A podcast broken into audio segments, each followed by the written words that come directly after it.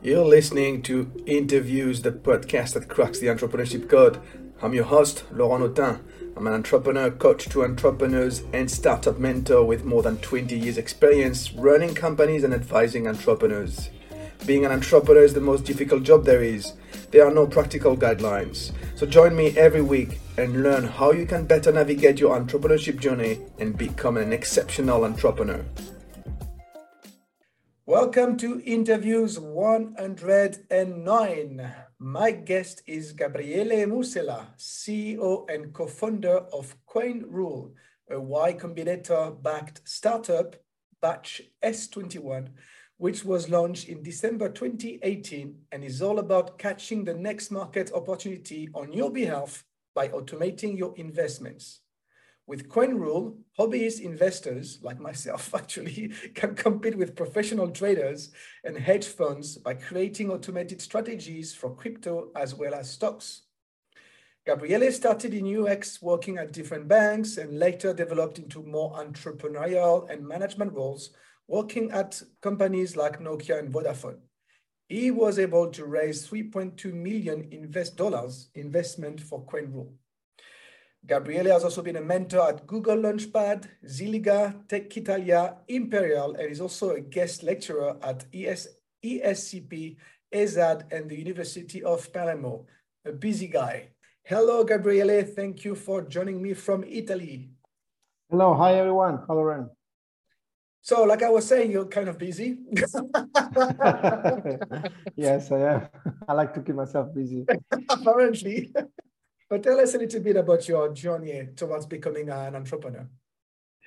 Oh gosh, that's like a long journey. Okay, uh, where to start? So uh, I think the, the the the, the startup bug was always uh, in my in my mind. Mm. even when I was working for a few banks, uh, you know, innovation labs in London, and then before that in Finland and in the US, I always had this like always an entrepreneurial approach that I was not able to um, to to kind of express to work in corporations, right? So I was always basically during the day nine to five working in a, in a, in a, in, in a kind of capacity of designer, UX designer, and then uh, in the evening I was having always my own team uh, trying to build some some some sort of product or finding some some some market that was interesting. And uh, so I had like a couple of uh, startups before this one, uh, and um, and obviously the, the, those two failed but I always mm. been interested in entrepreneurship since I was, I think, a kid. I mean, I remember when I was like eight or nine, I was buying uh, second-hand motherboards. I was changing the battery and then reselling them like for no 10x the price. So five years to 50 years. And then, you know, it was working. So I always had that type of entrepreneurial approach. So it was always been me. It's been always like really uh, part of my personality, probably because you know, I come from a family of entrepreneur or SME owners, so probably that's why I always said mm-hmm. this idea that you can make your own your own job, your own work, you can create your own world around you, and you know, add add value to society by having a small uh, kind of shop instead of just being a small wheel in a big machine. And uh, what brought you to create CoinRule? That's a, uh, so that's a story that started 2012. So I was at MIT. I was working in a research lab, and obviously all my colleagues, they were like scientists, uh, the data scientists, very smart people, and they were really talking about this this uh, this cryptocurrency thing, and uh, and that's when I bought my first Bitcoin in 2012, mm. and then uh, I sold uh, two Bitcoins in uh, after a few months. I made six percent return, and I was very happy. we are talking about Bitcoin being at four hundred dollars each, and I remember with those money I went to Bahamas for a weekend. It was amazing holiday, but I didn't regret, you know, selling those those coins. But anyway, so uh, I remember I did Coinbase, and then I went back uh, after a few years to check my account on Coinbase. I found I found Ethereum. I started buying a lot, and then I found myself in this big pump in 2016. So uh, I always been working in, in the fintech space. So for me, uh, it's quite natural to to build product a fintech product for, for normal people. That's always been my focus, the retail fintech side of, of, mm. of technology. And uh, so for me, it was pretty straightforward to to to kind of merge the the, the new cryptocurrency space, uh, all the you know the DeFi, all the new things that were coming about with uh, with with a more kind of uh, classical fintech um, fintech product development. And, and, then, I mean, actually at the beginning, CoinRule was not supposed to be an automated trading platform, but it was supposed to be a portfolio management app with specific goals. So a little right. bit like an improved Blockfolio. But then um, I had like another needs that was this automation, and then that, that project morphed into into CoinRule. And I remember the first uh, the, the, the first time I had the idea was literally at um, at a Christmas party uh, where I was talking with a colleague, and his strategy was on stocks uh, on IG index to buy every day the best coin for 24 hours, and then mm. the hmm. next day you will just sell it and buy again, sell it and buy again. And I was really really impressed by by this, this thing. It was very simple, but I was like, wow, this is cool. Um, and in a bull market, this strategy actually works very well. So that night, after drunk, I went on on IG Index myself, trying to build that script. And I'm not a good coder, so it was almost impossible to build something meaningful. And that's when I started sketching my first interface for, for a product that then would be called CoinRule. And then you joined the Y Combinator, and you're backed by the Y Combinator. Mm-hmm. I mean, the Y Combinator, maybe that's that's you know the number one uh, accelerator in the world. What, what, what is it like to join them? What did they bring to you? Uh, I, I, mean, to be completely honest, the, the, experience was amazing. But at the beginning, uh, we didn't want to join. That's okay. because when they called us, we were already making something like 160k a month uh, monthly recurring revenues. So as a startup, we were already at stage two. Mm. Um, so and, obviously, like you know, there was a prefixed amount of equity they, they give you. There's a specific deal that they offer you. So it was really, uh, and, and also the program uh, was supposed to be face to face, but because of the, the, the pandemic, it was actually fully remote. Mm. Uh, so actually, it was really, a really conflicted decision. Uh, at the end, we decided obviously to join, and I mean the experience was amazing. Like it was like going back to uni for three months. Like every day, we had like three, four hour workshops we met the you know some of the founders like you know from Airbnb, Stripe, mm. Coinbase. We got mentored by all these like amazing founders and entrepreneurs. So it was really worth. And then um, what what really teaches you, uh, it's actually the art of frugality. You know, it's very funny because obviously mm. when we read TechCrunch, when we read like the magazines, uh, the tech magazine, you know, we see these, we, we hear about these huge fundraisers Series yeah. B, Series B, C. But actually, uh, you know, from a, from a seed stage startup, from seed stage to Series A, you really need to, uh, uh, you know, be careful and actually check your budget and your financial and not spend all the money basically once. And also have like a lot of small experiments. And there are a lot, a lot of a lot of uh, things to take care of in small, uh, you know, in small scale. Uh, and that's what basically YC kind of first of all gave us a lot of confidence on some of the processes and decision that we took uh, but also open us eyes on, on, on, you know, how, how, you know, Silicon Valley is like pumped, but also how these people are really hardworking founders. I mean, the guys from Stripe, they're super modest, super humble, they're amazing. Uh, you know, uh, hearing from Brian Chesky from Airbnb, uh, how was all the story, uh, you know, during the COVID when they had to fire 70% of their employees was like really heartbreaking. And, you know, especially him is one of my uh, my role model because he was a designer turned into an entrepreneur. So it was, it was, it was an amazing experience overall. And also um, Y Combinator is the ultimate fundraising hack.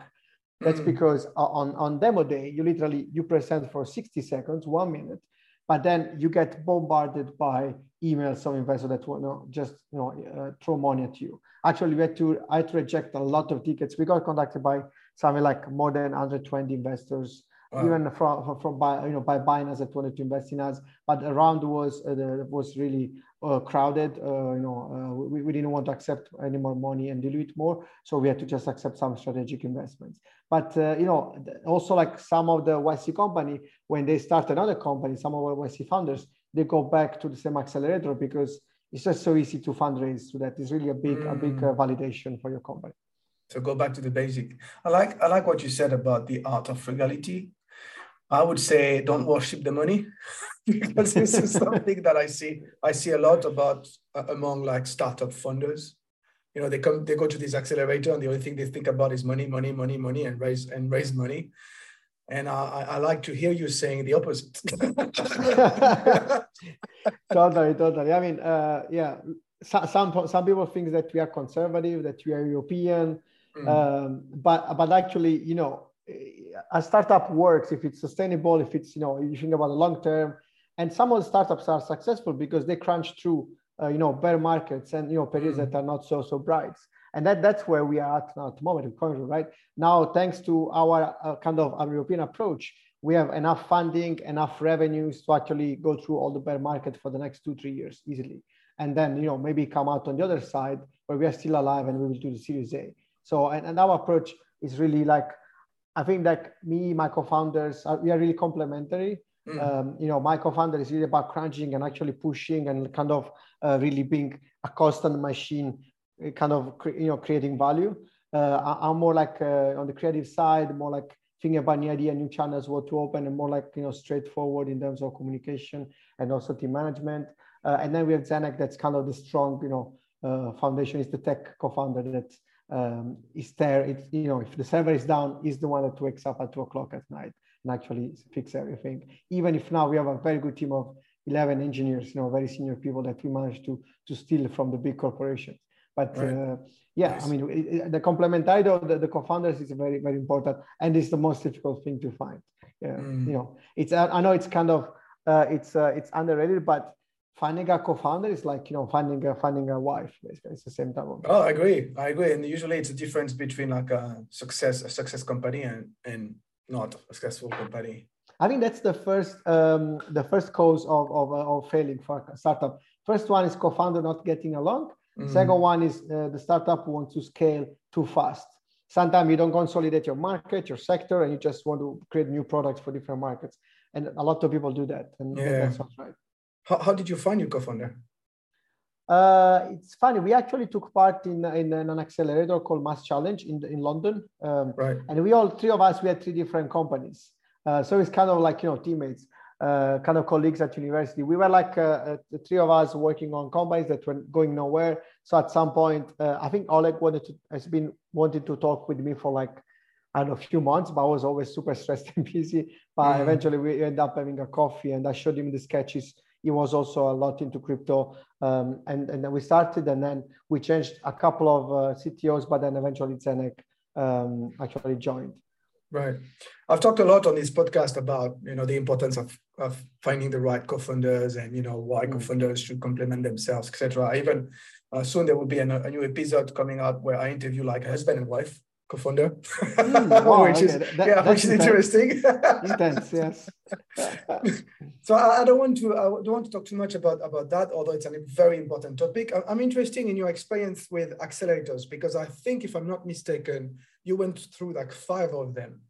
Probably yes. Yeah, I lost track. Yeah, what was fast forward, fast forward, mass challenge, Y Combinator, one at Berkeley, and something else probably as well. Right. Yeah, I mean, the is, for us, was also a little bit of a, of a trick because when, when you don't have much funding and you need offices and support, you know, some of those accelerators, they don't ask for equities. So that was mm. the, the very good. Um, also, I mean, to learn because obviously at the first shot, very few people uh, they they succeed with their first company, right? So you need to learn techniques, the methodology, basically the job, like any any other job. Right. And so so so how to make the the the, the best out of those different you know accelerators and, and programs they offer and the mentors? I think i think my, my approach is always uh, i mean i'm a bit like um, I, I, don't have any like embarrassment in asking uh, for help. So uh, mm. in the accelerator i was really taking advantage of all the mentors. Uh, but you know being also very strict in asking the right question because sometimes you got like uh, i don't know director of sales from i don't know deloitte uh, and they've been doing sales or, or, you know for their life and they want to consult you or advise you on on product management right? So you need to be very careful where do you take advice from. But i, I never like i never been ashamed of actually going and ask for help. Uh, even now we reach out on linkedin to like uh, you know senior professionals and we ask them for like you know giving you know one hour of their time. Obviously now we pay so it's good. So I think the accelerator for me was the same. First of all you don't feel alone because you see other people in your situation because going from zero to one uh, you know as Horowitz uh, tell us it's actually the most difficult part yeah. Uh, so once once you reach to uh, uh, something that resembles profitability, then the game changed. totally changed. So like, mm. first of all, uh, you know, everyone around you thinks that you're not anymore a fool. You actually have a job. You're actually doing something. And secondly, you have funds funds to sustain yourself, and and also uh, you can you can actually grow the company. So now we are, for example, 22, right? And now it's the perfect size because we, we are you know in terms of management in terms of, of creating the culture is the right amount of people. But when you are from zero to five people is the most difficult part. And mm. it's very hard. So at that stage having like peers in an accelerator having people that understand that pain you know the pain that literally uh, you have in the stomach because you cannot go for lunch because you are busy in 25 meetings you know in a day that pain you know that's you need to be a founder to understand that situations and that worries and that anxiety so usually what i've seen in in in founders when they start or their first startup, the first one or two one year they have like a lot of anxiety. They cannot sleep at night. They think like, oh, why did I leave my job? Uh, my parents think like I'm like stupid. My my friends they don't talk to me anymore because you know I don't have anymore that yeah. cool job at Google or Facebook. Then after one year you start kind of balancing yourself, understand how to manage that anxiety, but still you have a lot of problem about like okay, you start to worry about the, the finances. And then the third year, the third year is then when you actually start feeling more comfortable and you embrace your status of entrepreneur. You're like, okay, I'm an entrepreneur. I'm gonna do this for at least you know a, a, a number of years or for all life but this is who I am. I think that's come after the third year of you know getting into this the entrepreneurship status. I think for me was when I was in the US in 20 uh, in 2012, mm. 2012 at MIT, I was working in a research lab. I was a visiting scholar and research specialist. That's where I understood that I want to be an entrepreneur in life forever. So it's not for me. It's not just like a matter of being a company, you know, going, doing a good exit and then kind of sustain myself for life just with these funds. I would be always creating probably companies or funds or way to actually create a good startup ecosystem around the world. Yeah. so I think that, that, that that's what I embraced when I was there. When that opportunity of being an entrepreneur was taken off from me, because in the US, uh, obviously, I was uh, on a on a on a research visa, and I, I, basically that's also why I came back to Europe because mm. I could not build companies there. Mm. Uh, I think that was the realization, and it took it take, took at least one or two years to understand that. Has the anxiety disappeared? Uh, I mean, for myself, it's a bit different. I'm not really an anxious type. That's yeah. probably because I, you know, I grew up in Italy, so I'm like really relaxed about everything. So I, I have two goals in life: not to die and not to go to jail. These are the two goals. The rest, I, I expect anything to happen. So, so what do you do? You, you eat pasta? exactly. it's, actually, it's very good because actually my co-founder are different types, and uh, you know, it's kind of we complement each other very well. I try to calm them down sometimes, or they kind of you know ask me to be proactive some some other time.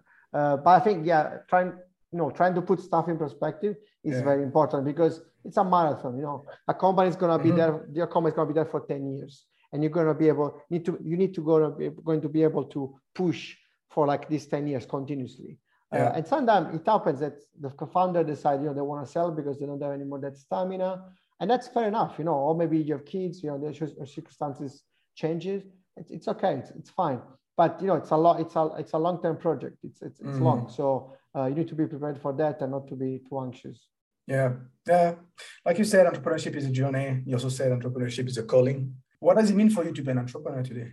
If you, if you think about like you know a tribe, a community, a, a network of people in a specific place, you know you can call it city, region, countries, continent, whatever you want, political party. I think it's like elevate the welfare of the tribe. Um, mm. So when I, and that really uh, it's, it's a thought that came to me when I was uh, at uh, a Schindler factory in Poland. You know, it was Schindler that uh, uh, yeah. you know saved tons of, of Jewish people during the World War, and that's what he was doing. Was basically at some point he was not doing anymore for profit. It was actually it was a social mission, and mm. that that that small part of social mission need to be always uh, at core of your business. So that because at the end of the day, you know, you know we, we are we are mortal. You know, when you die, you, you, you will have a legacy. You wanna you wanna leave something, right, uh, uh, uh for the future generations, and that could not just be uh, kind of financial values. It has to be also some some more like so you know value that in society has a different meaning and actually elevate ourselves. So for me, like solving a relevant current social problem uh, for for a specific tribe, that that's what entrepreneurship means. And then uh, you know connected to that, there is all the all the then practicalities. You know, it means also learning a lot about like how to take quick decisions without much data. You know, being comfortable with that.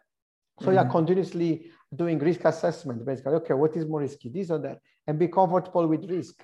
And, and then kind of to the extreme that you can say, okay, if I do this, the company can blow up and I go to work to McDonald's. But you know, you need to be able always to assess where is the risk and be okay with like the outcome, you know, uh, with any outcome. Um, and, and also what, what I learned is that um, connected to this, if you don't manage to, for example, to, to manage your, your, your problem solving, your decision making, and to improve your risk assessment skills, then you end up having some weaknesses in your management. And those weaknesses that are connected to your personalities, it really, they really reflect in your company. You know, being a, being a, a CEO or a founder of a company is kind of being always with your microphone next to you whatever you say, even if it's minimal, it gets amplified. And other people in the company kind of tend to replicate that, that behavior. So you to be very, very careful, you know, especially when management comes in as well, uh, to, you know, what, what you say and also what decision you take and also how do you communicate and explain the decision. Sometimes, you know, uh, I'm, I'm also the product manager in the company. So sometimes when, when I to explain why we, we have to do specific features instead of the others, I had to spend half an hour talking about business and giving the, the developers all the background. Otherwise, they don't just buy in and they just ask yeah. a thousand questions. They, they, they drive you nuts. So yeah. I think there's like these practicalities. Um, these are like the, the, the, the foundation of what, what then entrepreneurship means to you. I love it because this is this is all things that I that I believe.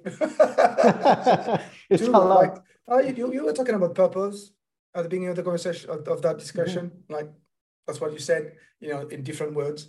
Uh, you, you talk about legacy. Uh, and now, and now you're, you now you're talking about the fact that being an entrepreneur, uh, you know, there's no difference between you and your and your company. You know, when you strive, your company strive. When you're when when you're the bottleneck, and this is a good this is a good transition to my next question about you know because I help entrepreneurs not being the bottleneck in their businesses. So when you're the bottleneck, the company is stuck. Do you remember a time when when you were the bottleneck? A major bottleneck? Ah, I, mean, I think I think every day I'm the bottleneck. That's my feeling. I mean, no, we, we ask, uh, we, we, we practice radical transparency in the company, and uh, we also ask always for feedback with the consent. So sometimes, well, so I always ask for feedback. I, mm. I, you know ask sometimes to give feedback to people, and you know ask because then to be in the right in the right mood to receive a feedback.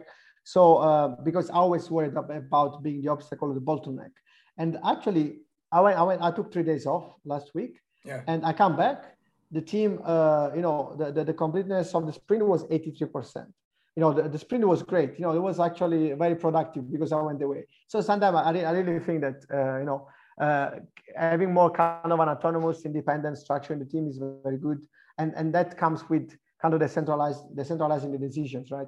Um, you know, sometimes they wait for me for like some front end questions, you know, but uh, the, the UI. Some other time, you know, the, you know, some people think that um, a specific, you know, business logic they're implementing some functionality need to be validated. But I try actually always to delegate as much as possible, and I'm okay with that. And that also comes with the fact that I said I'm, I'm very kind of a very relaxed leader on some aspect.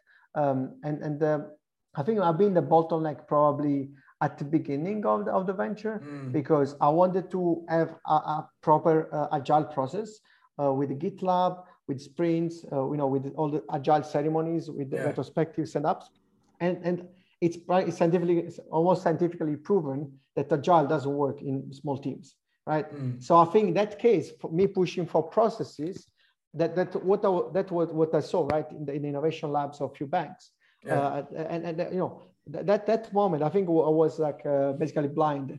And then i had to kind of uh, kind of realign myself to other other other management techniques. But then now that we are 20 for example night works very well. And and we are flying actually. We you know the last six months we got a new cto uh, we got uh, the you know, few tech leads and we are flying because they're also used to working agile. I think the bottleneck sometimes comes also because uh, uh, you know, we, we don't understand which which which process or which step we are in in terms of startups. You know, being in a seed stage startup is something, being in a series stage startup is something else. It, mm. It's a different job. It's not even like an evolution of. So being a CEO of a five people company, it's one job. Being a CEO of a 20 people company is another job. Being a CEO of 500 people is another job. Probably I'm, I will be not the right one probably when you have 500.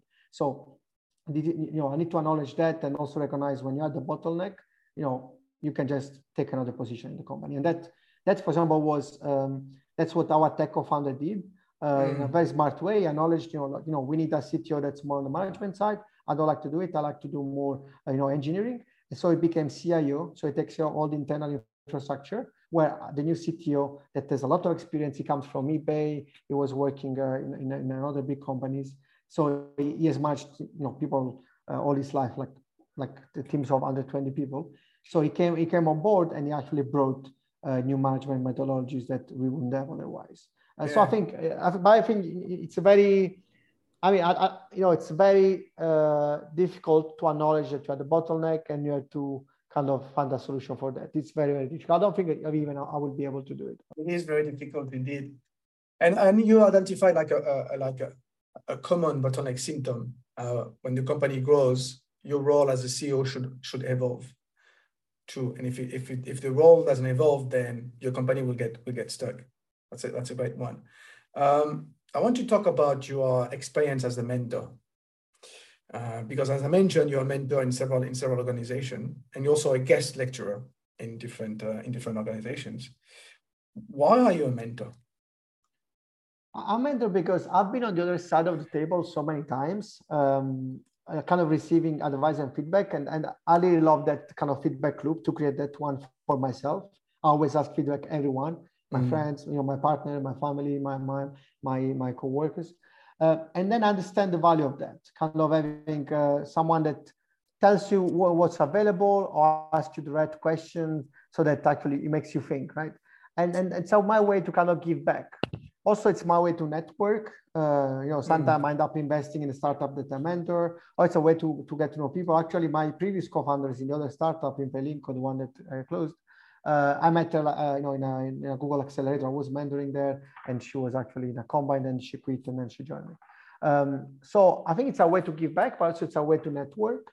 Uh, mm-hmm. I, I, like sharing. You know, when, when I find something, uh, you know, interesting like new methodology or something, I like to share it. So I think it, it's just it's for me it's fun. I do it because yeah, it's it's, it's part of the network, and then it's also um, it's also about karma, right?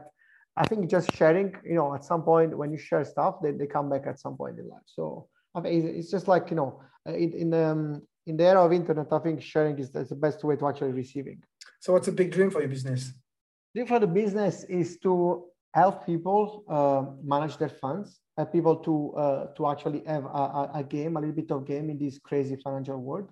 Um, and uh, cryptocurrency already helps a lot in that because you can bank the unbanked. So people that cannot have bank account, people that cannot transact, or people that don't can spend cannot spend huge fees on, on payments, they can actually use already cryptocurrencies. But then our, our game here is to, to allow normal people to create automate, automated trading strategies the same way big banks, big institutions do at the moment. So for me, it's like uh, kind of helping more and more and more people to actually have a consciousness of their money, mm-hmm. understand what does it mean, creating value for themselves, for their families, and also manage those, those, those funds in long term so they can actually bring uh, more, uh, more, more, more, more good, good energy and good value for their own, on their, on their own community, right? I mean, the point is like there are all mechanisms in macroeconomics, you know, from inflation to you know the, the Fed printing money. Uh, there is like uh, you know big big banks um, uh, trading all sort of uh, product derivatives, future um,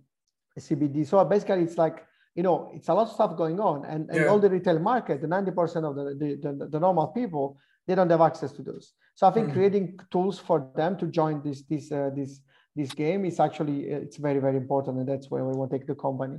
Uh, I mean, we have on the roadmap like tons of uh, product and, uh, and different features. You know, we're, we're going to expand not just in automation, but also on stocks as well. We're going to expand on stocks, on FX. So that, that's where I want to bring it. And obviously, to do that, we need to increase uh, our revenues, and we need to obviously also grow ourselves financially. Right, and it's also very complicated sometimes to understand the finance word, the financial word, or the fintech. Yeah, but you know what? I mean, I think, I think the the yeah, the, the, the, the, it's not too complicated to be honest. I mean, in, in our application, we, we try to use plain English language. Mm. We don't use the jargon. So even like a stop loss, that's a kind of a very uh, common concept in, in trading. We don't call it like that. You know, we call right. it like, you know, sell your coin, uh, you know, when the market is crashing so, so that you can say basically a loss. So we right. actually explain everything because all these concepts, all those concepts are not rocket science. So also like we have some big funds using our app.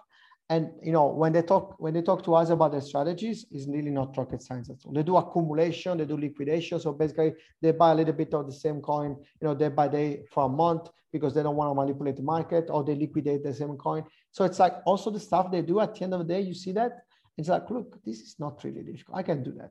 So mm. you just you just need to give the tool the tools to the normal people. You know, I, I, I usually an average person cannot really program in C++ or or JavaScript. So if you give them a visual interface to do that, uh, they can do their own work. You know, fundamental analysis. They can understand a little bit what's going on, and they can just play with the machine. That's what we do. Now, take all your experience that you have acquired as an entrepreneur and you know um, white collar before that what is the one practical recommendation that you would give to other entrepreneurs? I think the first one is what I just said before, like build a sustainable business while uh, doing some good for society. That's mm. the first. And uh, really, the stress here is a sustainable business that to be like, you know, don't burn, don't burn your money straight away after an investment. You know, be very, very careful. Then uh, a company means a group of people together, right? Mm. So the first step is actually create what everyone called culture.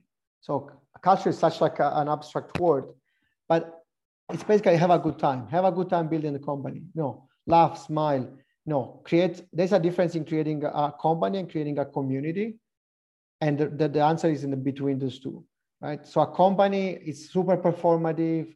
You know, everyone is a robot. Everyone kind of works 20 hours a day, just like crashes all the goals. Mm. But then on the other side, you have the community, everyone that wants to be together, everyone wants to have fun together, everyone that respects each other, everyone that shares the same value. Now, if you have too much of community, you end up not doing it. You end up not doing any job, right? Any work. You just like you just hang out on the, on the beach and go surfing. Yeah. like, like, we, like, like, like we do during our retreats, like what the retreat is every four months.